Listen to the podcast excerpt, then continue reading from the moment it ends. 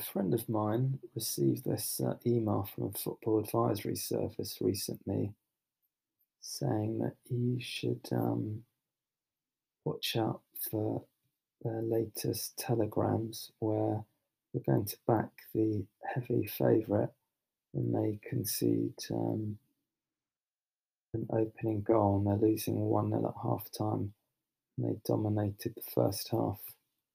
So we're going to have a look to see if that's actually such a great idea. We're going to go to um, La Liga, the last three seasons, and look at some short odds on favourite where the away team opened the scoring in the zero to twenty minute time band and it was zero one half time.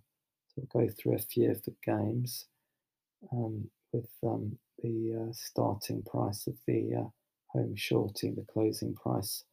So we've got Barcelona at home to Osasuna, Barca, closing price one point one five, Barca lost two one, Real Madrid at home to Bilbao, closing price one point one eight, ended one one, Real Madrid at home to Celta de Vigo, two two, closing price one point two four, Real Madrid at home to Cadiz, surely they were going to win that. It was zero one at half-time, closing price one point two seven, Cadiz held on one one nil. And we've got Real Madrid again against Alaves, closing price one point three two, zero one half-time, as they all are.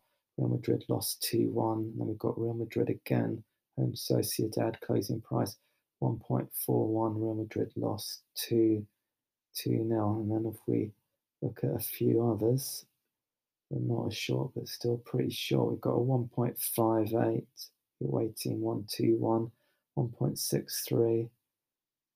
Finally, a home win three one, one point six four.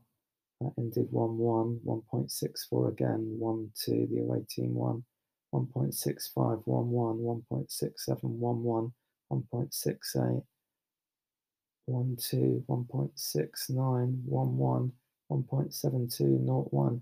one point seven four zero two, one point seven seven one two, one point seven eight, finally a home win two one, one point eight one one one, one point eight three, full time zero one, one point nine five, full time zero one, one point nine six, one three, and last but not least one point nine nine, the away team one two now. So in that sample there we've got two home wins, and um, let's take a contrary approach here. Let's go to Girona, Real Madrid. Real Madrid, uh, this is uh, October two seventeen. Real Madrid opened the scoring fairly early on, not one at half time. So you're probably thinking, oh, you're buying money there. Uh, Girona were around fourteen to one at kickoff, so Girona were pretty big at half time, or Girona one two one, and then another good example to add to that, Leganés Barcelona two eighteen, uh, Barca early away goal, not one at half time, and Leganés ended up winning two one, went off, uh, I can't remember if I've just mentioned it, went off about twelve to one.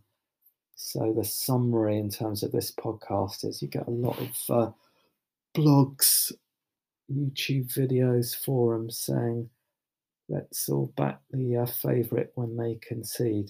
You should be very wary of doing that because the actual um, value is always going to be in the um, dog when they open the scoring, especially when they're winning one nil half time. It's not as as easy as uh, it looks, um, even when you've got the perceived favourite conceding an opening goal, and uh, especially when they're uh, losing one out half time in terms of fighting back and winning. So they, there you have it. Thanks for listening. Bye for now. Ciao.